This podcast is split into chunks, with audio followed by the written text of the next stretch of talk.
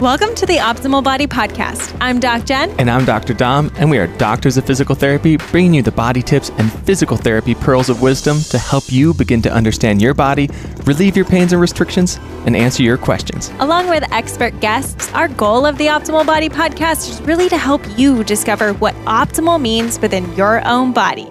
Let's dive in. So, before we hop into this PT Pearl, I want to talk about one of my favorite little biohacking tools to just continue to learn about your body that Jen and I have used before, and we're using it now.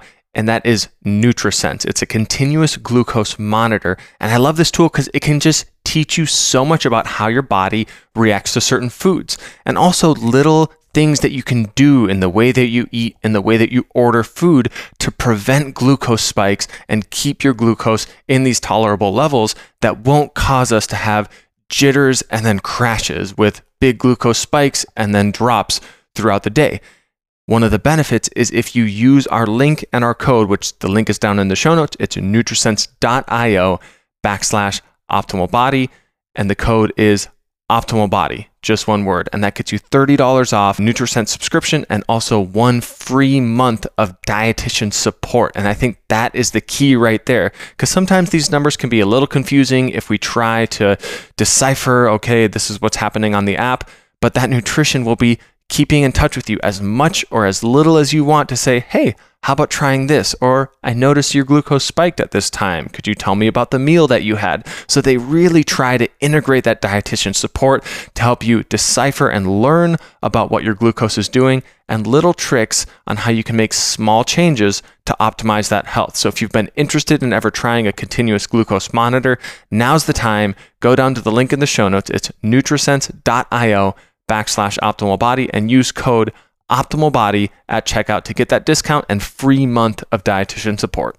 All right, so for today's PT Pro, we're hopping in on thoracic outlet syndrome, which we have done previously. And in the first episode, we really talk a lot more about what thoracic outlet is, what the different types are, what might be causing it. But in this episode, we're going to really try spending a little more time on what you can do. Mm-hmm. Yeah, we're going to give you direct exercises um, which are easier to follow on YouTube. So if you're not subscribed to Doc Jen Fit on YouTube, please go subscribe. All of our episodes that we do, just Dom and I for podcasts, we also put on YouTube so that you can visually see the movements that we're talking about.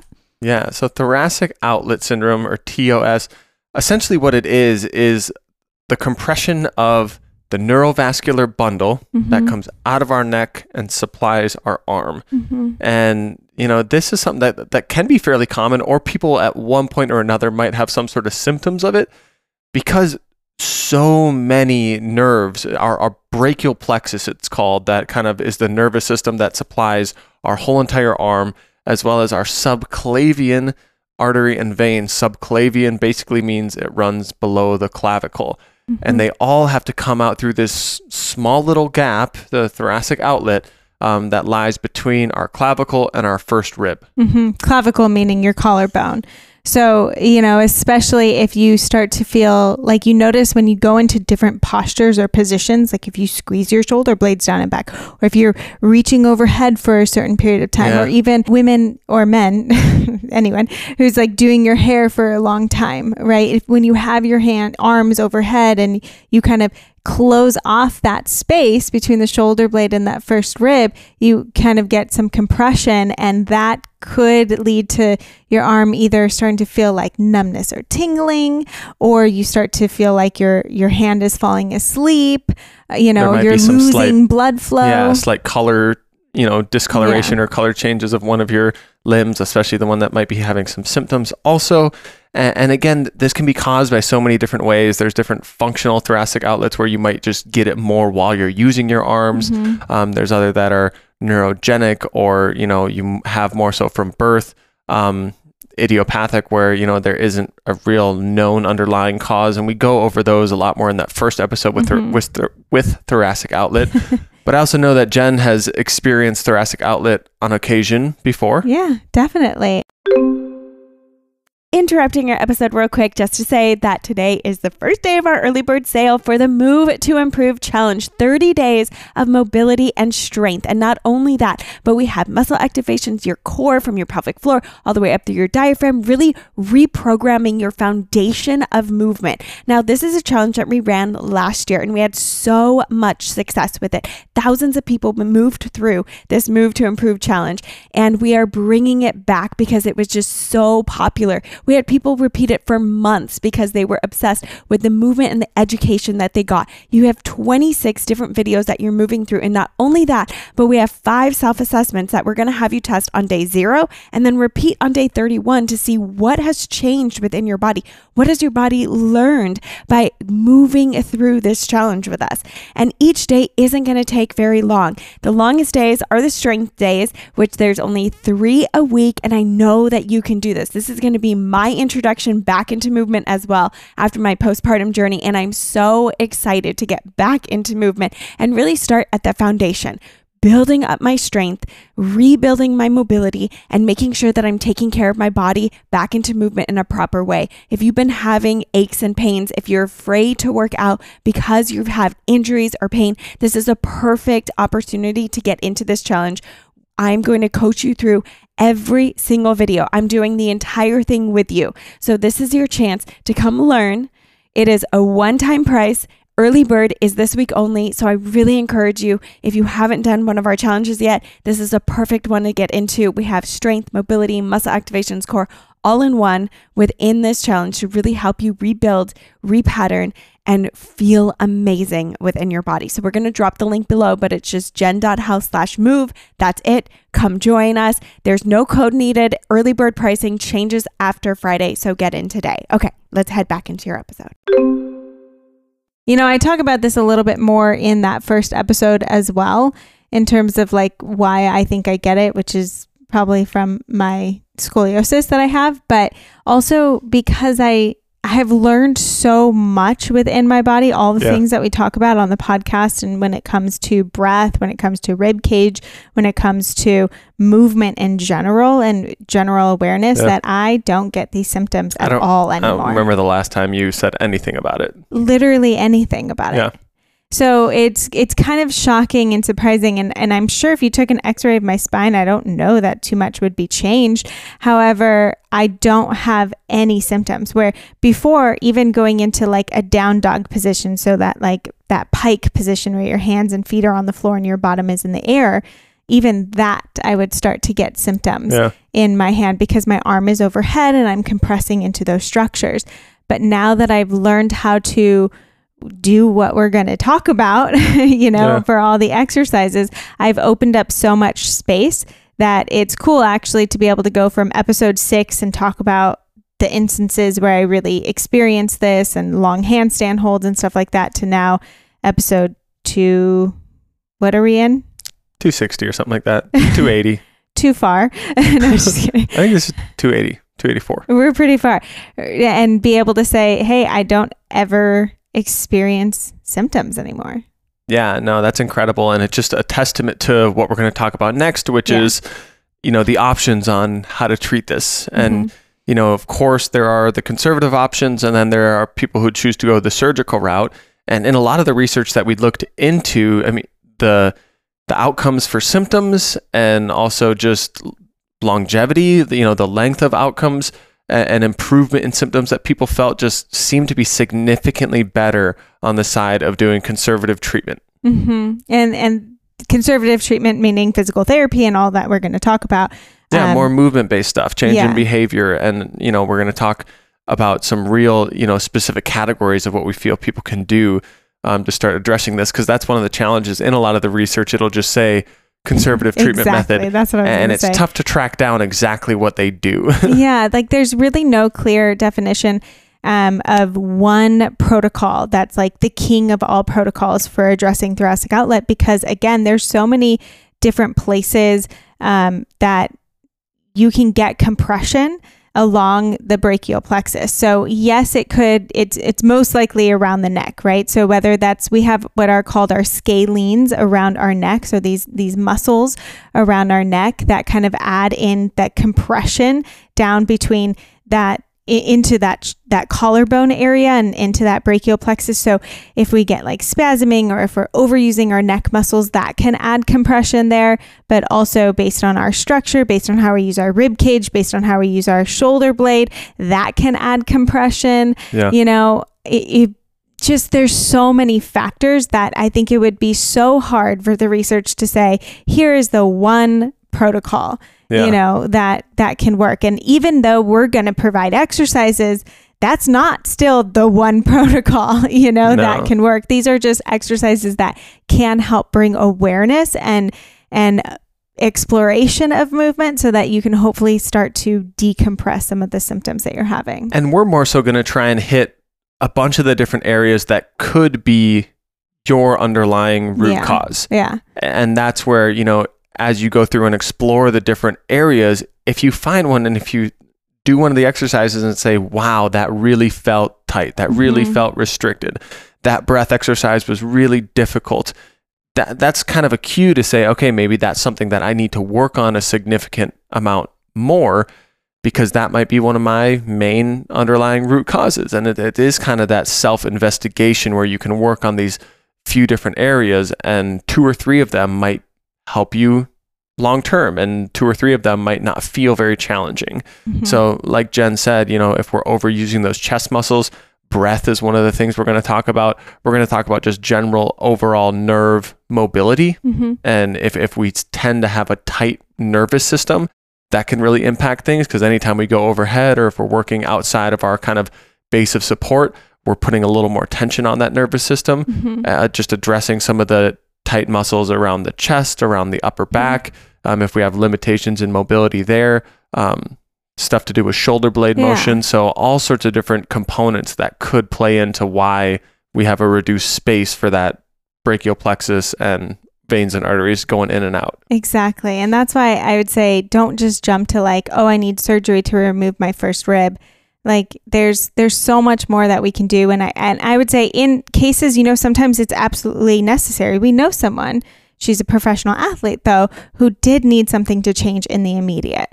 Um and she she her symptoms are really severe. really severe. She was having and some scary stuff going on. and stopping her from being able to play. Um, she's a soccer player, so you know she needed to have surgery done, and in that case, very important. And she and, And she's been well. able to to work back into. She's also somebody who, after that surgery, rehabbed the crap out of it. Oh, and yeah. she's not somebody who's going to ignore, okay, here are the things I can do behaviorally with my mobility, with my breath yeah, to impact the underlying cause of why that developed. right. But I just want to say, like, we're not against surgery, but especially if you're not a professional athlete who needs like massive change right now, what can you do within your own body that can affect some change before you jump to like, you know, maybe the surgical route, especially in this case, because we have so much research that supports, you know, um, the great outcomes of conservative treatment. Yeah. And even best practices is to make sure you're doing conservative, you know, practice Yeah. and working conservatively, whether it's with physical therapist or a different provider,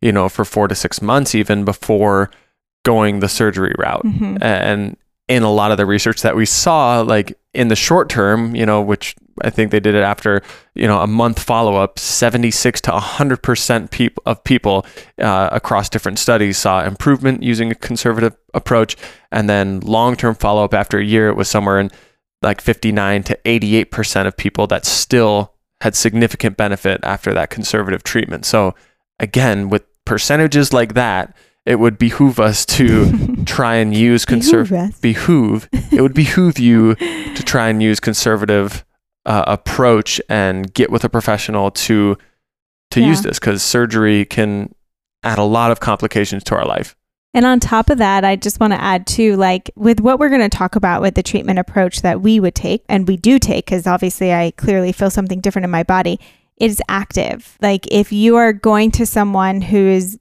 going to align something or just put their hands on to to treat you the entire time or just tell you to do stretches, you know, tho- those are such temporary relief mechanisms that aren't going to provide long-term control. Yeah. So we just like we you really want to be conscious of like that's fine in the short term or that's fine to kind of relieve my Yeah. symptoms right now, but what else am I doing to create actual true change within how my body responds when I'm doing movement and throughout the day. Yeah, as we always say, those passive models, those manual techniques of massage or Mhm. manipulation or adjustment can be a great part of the overall package, but we would also want to see some of these active techniques, Yeah. exercises um, included in that for long term change. And we talk about that on many different podcasts having to do with those types of topics. So why don't we dive in? Yeah. I mean, again, all of these different methods, essentially what they're trying to do is take pressure off of that nervous system, whether it be through, you know, neural mechanisms through like breath work and down regulation of the nervous system, um, or physically helping create more space by addressing some of the tightness, you know, tight areas Mhm. uh, that might be causing less space for those nerves and arteries to get out of the neck. So, where do we start? Yeah. So I think one place to just start to pay attention to is our behavior modification throughout the day. So that means we do want to be addressing if I am staying in one static posture all throughout the day. That's probably not going to be the best on anyone's system. So, how can Yeah. I start to mix up how I'm sitting? Um, so if you have to be in an office, maybe you're you're opting for a different office chair that's going to create a little bit more core control, or it's just going to put your body in a different position, or maybe you can opt for different chairs. Maybe you can opt for one that's a stool. We love um, some of the stools from Fully that kind of like puts your body in more of that anterior tilt. So you're sitting more on your sit bones and it naturally kind of stacks your spine. So maybe you sit in that for a little bit and then go back to your cushion chair. And Yeah. maybe you're getting up throughout the day, the workday a little bit more and doing some some chest openers and stretches and like how are we breaking up our static posture throughout the day and that's something to really start to initially address. Yeah, I mean, best positions to the next position. How do we get our body to go into different position that's going to help us kind of re you know almost readjust and just reset you know how we're holding our body and if we're changing those positions every 30 minutes that can go a long way um, to preventing our body from wanting to just kind of harden down in one position and, and Mhm. many of us who are just in one position for the majority of the day are working in that forward position might be breathing a little more into the chest which is the next thing we want to talk about breath you know we talk Mhm. about this all the time a lot of those what we call accessory breath muscles that are you know originate kind of in the neck or in the upper shoulder area will attach to that first ribs or attach to the rib cage in general. And so if we're doing a lot of that chest breathing, that's going to be something that creates a lot more tension in those muscles that are pulling at those, you know, upper ribs. And again, if we're elevating those upper ribs too much, that's going to be shortening down that space um, by expanding only in that upper rib cage. So as we always talk about returning to breathing in the low rib cage. And this can be another thing that you kind of add into that bank of changing up behaviors throughout the day. Putting those hands on your low rib cage anytime you change position, taking three to five breaths, expanding in that low rib cage, trying not to elevate in that chest when you're using that breath. And that's again going to just help us put less tension in those neck muscles that might be creating and putting more pressure and compression on the thoracic outlet. hmm I mean, I think one good way to even just see, like, if this is something that you need within your life and like to address, go in front of a mirror. Like, if you can remember to do this pretty immediately, go in front of a mirror, sit down comfortably, and take some deep breaths. Um, long, slow inhales, long, slow exhales. Where do you see your neck muscles turning on to assist? Yeah. And when I say long, slow, I don't mean like the deepest breaths that you can take, but just nice, slow, relaxed breathing. Where does your body normally ca- catch on? And if your neck is turning on, well, then we have, uh, or or your shoulders look like they elevate even just a little bit. If you have that vertical motion when we're breathing, then we know that we're kind of reducing some space and we're creating some tension up around the neck. We're turning on the neck muscles, which is only going to, you know, shorten in that space. Um, and I would say, like, and this is where I'll say a manual technique can come in handy in the short term is just kind of taking, I wish I was like closer to you, but taking the shoulder and kind of elevating and, and taking slack. So, not like, and, and this can't be done on yourself because then you turn on muscles, right? But if you had your elbow up on something and you just lifted and kind of like took off some slack from that that shoulder area, that neck area, and could like relax and breathe into that. That's just like an indicator for your nervous system right then to like take off tension from those nerves and and tell your body that it's okay and it's safe, you know? Yeah. So, especially in like those short term, immediate like relief symptoms, if you're feeling any kind of sensation out in the arm or the neck, and like just, just try elevating that elbow and relaxing and seeing if, if elevating that shoulder passively kind of helps to take off pressure and you notice a change in your symptoms. And that's a big indicator that you probably have thoracic outlet syndrome and and these exercises and the breath work especially is going to be so key in in what we start to go into Yeah, and that really would extend into any activity that helps us feel like we can relax mm-hmm. and relax our system a little bit because again, if we're constantly spending the day in these stressed, more sympathetic spaces, that's probably going to impact our breath, that's going to impact the tension around our neck and our shoulders.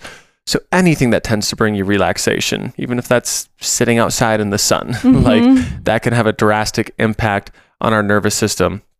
Uh, I think another one that we talked about is just kind of posture correction, Mhm. whi- which is tough because you know we have full podcasts on posture and what the best posture is, and you know I think just before this we released one on the whole cue of having your shoulders down and back, and how that's not exactly what we want to do when it comes to posture. Focusing on posture has to be dynamic, Mhm. And even pairing it with what we talked about at the beginning on the whole behavior modification thing, like how can I introduce more postures throughout the day? So I'm not just staying in that one. So I think going right back to what you said about the chairs and can I have a chair that I sit on? Can I have a chair that I can then elevate and have kind of a standing stool that I'm just leaning against? Can I then put my knee on the chair and have like Mhm. kind of a standing but kneeling on one knee position? And that's really going to have a lot of an impact on us just changing up the overall environment, changing up our pelvic positioning, being in different positions throughout the day. To me, that's posture. That's focusing on our posture dynamically over an eight to 12 hour period Mhm. rather than trying to focus on one snapshot of, oh, this is how I'm just holding my body. Mhm. And then we want to get into uh, nerve mobility and and neurotension. And we we did have a podcast a long time ago. I should have looked it up of when Yeah. when that was, where we kind of reviewed some neural tension and what that really means when Yeah. we're when we're working that through the system. But in general, we know that we have again that brachial plexus, right? That comes out to all that breaks out into all the nerves that go down into the hand. And we don't want to go really aggressive. So nerve mobility is not muscle mobility. We're not trying to hold into it for as long as possible. We're trying to relax, and melt, and um, and just kind of touch into it and touch out. We're trying to get those nerves used to gliding through tissue a little bit better, so it doesn't feel so stuck, and bring a different um, sensation and awareness to the brain as to how that nerve is responding through the tissue. Um, and so, one way that you can do this is just like if we just kind of relax the shoulder down, so not forcing it down, because that's going to also put some pressure down on, into that um, thoracic outlet area. But if we just relax the shoulder down, bring the arm out to the side, and then just just lightly uh, tap the fingers back, and then from there, see how much I can start to extend the arm and then bring it back down. S- Extend the arm right until I feel some of that sensation down into like my arm or my neck or my sh- or my fingertips. It might it's going to be a different place for everybody, but just kind of like this is already some some tensioning. And if that's too much, you can actually bend your neck towards your hand and then go into that those glides because the, bending the neck in is going to help to take some pressure and tension off of that nerve so Yep. that we're not putting so much tension as we kind of floss that nerve through the system. Yeah, and that's a great one. I mean, there's three main big nerve branches in our arm. We have the Mhm. median nerve, the ulnar nerve, and the radial nerve. And that one that you just went through is more of a median nerve glide. Mhm. Um, and again, we have a whole podcast that I think goes through each Different nerve a, a yeah. little bit more. Yeah. Another one that I think is fun to kind of try, but again, if you have thoracic outlet, this might be a little bit more provoking. Is the the ulnar nerve where I mean, that's kind of even if you just have your arm out to the side and try bending your nerves up or bending your fingers back towards you, right?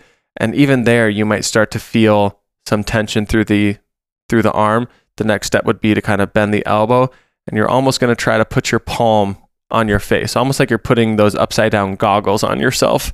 Um, and to, to get a little bit better idea of what these two exercises are that we're demonstrating, you can go over to YouTube and see a little bit of a video of us showing them. Yeah. And so that's just a way to, again, eh, you don't need a lot of them, like 10 throughout the day kind of thing. It, it's just a way to start to move um, the nerve tissue through our through our other soft tissue, so through our and muscles if you're, and if you're stuff. finding a lot of tightness, that tells us that for some reason that nerve doesn't have a lot of mobility, Yeah. and that's likely to do with our daily behaviors yeah. and how much we are putting tension on that nerve. So, like Jen said, just 10 a day is going to start to give it that stimulus to say, okay, I need to allow these nerves to move a little bit more. Yeah, we just don't want to aggravate them too much. Okay, we don't want to inflame them or or do anything crazy. So that's why we don't do we don't do an aggressive approach when it comes to nerve mobility. But we also have to address like I think when it comes to nerve mobility before we get into some of the other stuff, nerves move better when we have less inflammation within the body in general. So we have to address, you know, how much am I sleeping? Am I getting good sleep? Am I hydrating throughout the day? Am I getting good nutrients within my body? Or am I eating a lot of, you know, stuff that I know makes me feel a little bit more inflamed? Am I eating a lot of processed foods? Am I eating a lot of processed sugars and all that kind of stuff like that? Am I drinking a lot of sodas right now? A lot when when I've had um, patients and we work through this, a lot of the times we are working on those behavior modifications as well with Yeah. what we're putting in our body because it does have an impact on what we feel throughout the day. And so we we can't address nerve mobility I don't think without addressing the system as a whole with the fluids that all need to move through it. Yeah, no, I think that's so important. And again, one of the pieces that might be contributing to these symptoms Mhm. that, you know, we have to take a whole system approach, especially when we're trying to find root cause. Uh, and then coming back around directly to like some of the physical mobility that we can do. Um, I already kind of mentioned rib cage mobility. I mean, becoming more aware of expanding in our low rib cage and staying more calm in our upper rib cage can be absolutely huge. Mhm. Um, along with that comes our thoracic spine mobility. You know, especially in that this kind of forward world that we live in, a lot of us tend to be a little bit more rounded in our upper back, and, and returning to get some upper back extension or upper Mhm. back rotation Mm. which are things you can even do sitting in your chair, you know, just by if you're sitting and you have a few minutes, you know, grabbing the arm of the chair and rotating your upper back. Sitting's a great place to do this because the way that our pelvis is kind of tucked, it helps us focus that mobility on the upper back or even doing something like a open book laying on your side or just a cat cow is going to Mhm. help you start to develop more of that awareness of the upper back. Yeah.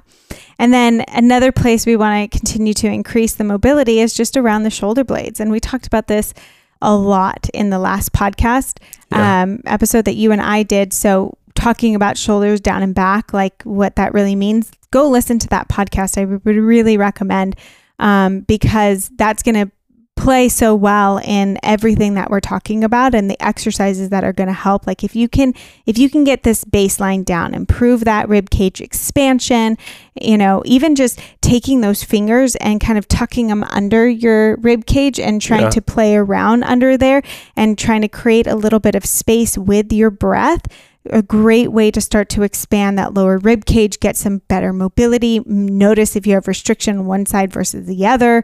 You know, great way to kind of play in there. Once we get this uh, rib cage, thoracic spine, shoulder blade mobility, all kind of, you know, increased awareness, increased capacity, then we can start to play around with like controlled movements that really work the stabilizing muscles around our shoulder blade in a much better way that can take pressure off of the neck, right?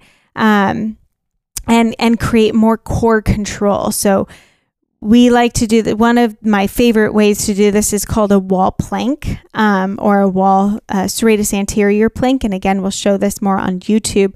But taking those those forearms and you're literally like a plank on the wall and then you press your elbows into the wall and as you press your elbows your chest kind of comes forward but your hips are going to come back so you barely bend at your knees and you allow your hips to come back and what we're doing when we're doing that is we're gliding the shoulder blade forward. We're turning on that serratus anterior muscle. And then when we take deep breaths, we expand from that rib cage. So we're getting that rib cage expansion, that thoracic um, extension, and then we're increasing the scapular control. And all of this is going to help to take pressure off of what happens around the neck. So this is one of my favorite ways, my favorite exercises to start to tap into reprogramming and relearning how to use that body. And so then continuing kind of in this aspect of strengthening in some of these, you know, mobility or using more active mobility, um, combining that rib cage and that thoracic spine, doing thoracic rotation with mm. band wrapped around the ribs, mm, which is something we've, you know, something we've done a lot, but that band helps give great feedback for you to breathe into as you're doing this thoracic rotation. So you can either do this uh, in a position kind of like the open book, like I mentioned before, or in kneeling. Um, with and, and, when you're kneeling, you're kind of more in space, so it mm-hmm. makes you have more of that control from your pelvis to your rib cage yourself as you're opening up into that thoracic rotation. Um, great way to start developing this with more resistance. Yeah, because then our that band around that low rib cage is is a reminder for the brain of to where to breathe. Yeah. Rather than the neck, right? So that's where we we just get such better opening around that core control rather than that neck. Again, creating more space for that neck to to be able to breathe there. That's what we're the whole goal here. Um, and then there's a lot of like quadruped positions, so all, on all fours, your your hands and your knees um, that we can do. And when we even just start to hover those knees, like even if you were to just hold this position, so you kind of press those arms into the ground, not rounding, but pushing those arms into the ground, right? And you just hover the knees like barely off the ground, you're going to feel that core control. So you're going to feel that, that, that front of your core kind of having to work to stabilize, to so that you don't drop in the back and your shoulder blades are going to do a lot of the work. And the goal yeah. here isn't to let the head drop or the shoulders rise it's to keep everything stable and the neck stable. And so we create this this really good control all the way through that trunk through the shoulder blades and even through um, that neck stability as well. So and then we can do a lot of different things in that position. One just being like a serratus push up where we pull the shoulder blades together and push yeah. the shoulder blades away. Yeah. And then in that challenging position, and the reason I love this is because when you're hovering those knees, like you said, it's really going to help you focus on that core engagement. Mm-hmm. So then, even if we try doing something like lifting one of those other arms and getting into thoracic rotation, again fairly challenging mm-hmm. so this is mm-hmm. why it's kind of at the end of all of the exercises that we're listing yeah. off but you can work into that thoracic rotation and it's going to help you focus on a nice stable core breathing into that low rib cage getting that thoracic mobility and then switching sides and this is where we really start to challenge those arms to do some work you're not overhead quite yet you're, right. you're kind of just at your chest level so again overhead tends to be the position that provokes the thoracic outlet but then if we take it one step further and go from that knee hover quadruped position and almost press back into a down dog, that's when we start getting those arms overhead. Mm-hmm. And that's when people mostly feel the symptoms is yeah. anything starting to go overhead, right? And so reprogramming how your shoulder blades move, how you're expanding from the rib cage, we start to just create so much more space for that neck rather than just doing neck stretches or like getting massage. yeah, like those are if you're going to just stretch your neck, well then what happens when we go back to the same positions or the same exercises we were doing before? Get back in a car or anything yeah. that kind of again these behaviors that perpetuate our body to respond in a certain way. So all of these different categories of behavior change, posture, focusing mo- on mobility in your rib cage, mm-hmm. in your thoracic spine, around your shoulder blades, working on nerve mobility, all different things that we should be paying attention to if you're starting to get some of these symptoms of thoracic outlet syndrome. And literally, we do have a neck and upper back plan on Jen Health that goes Yeah. through everything we just talked about. Literally, everything we just talked about is in the neck and upper back plan. So, if you know you suffer with symptoms of TOS, of thoracic outlet syndrome, or you feel that numbness tingling through the arm, or you feel that restriction when you go overhead, get into the neck and upper back plan. They're two week plans. There's three pha- phases of it, and it walks you through a day to day plan that isn't going to take you more than 10 to 15 minutes to start to tap into these exercises. I mean, it's a two week plan and you get the first week for free when you join. So check it out. And like Jen said, it's five to 10 minutes a day. And some of the exercises on certain days will be those ones that jump out at you like, Mhm. oh my gosh, this is where I'm restricted. And that's the lead you should take. It might be one or two of these different areas that we talked about Yeah. that really click for you. Mm-hmm. Now, again, if some of those exercises you're like, what are you saying? Go over to Doc Jen Fit on YouTube and check out the video that's associated because, especially toward the end of the video, that's when we're going to go and show all of these exercises in more depth so that you really understand how to find this within your own body and start to feel something different. Again, we're going to have that linked up below as well so you can start your free week in Jen Health of the neck and upper back plan and really start to make these changes within your body. And please, if you haven't already yet, pass this episode or any of the other episodes along to someone you know can benefit by hearing this information. We just appreciate you so much and we can't wait to see you on another podcast.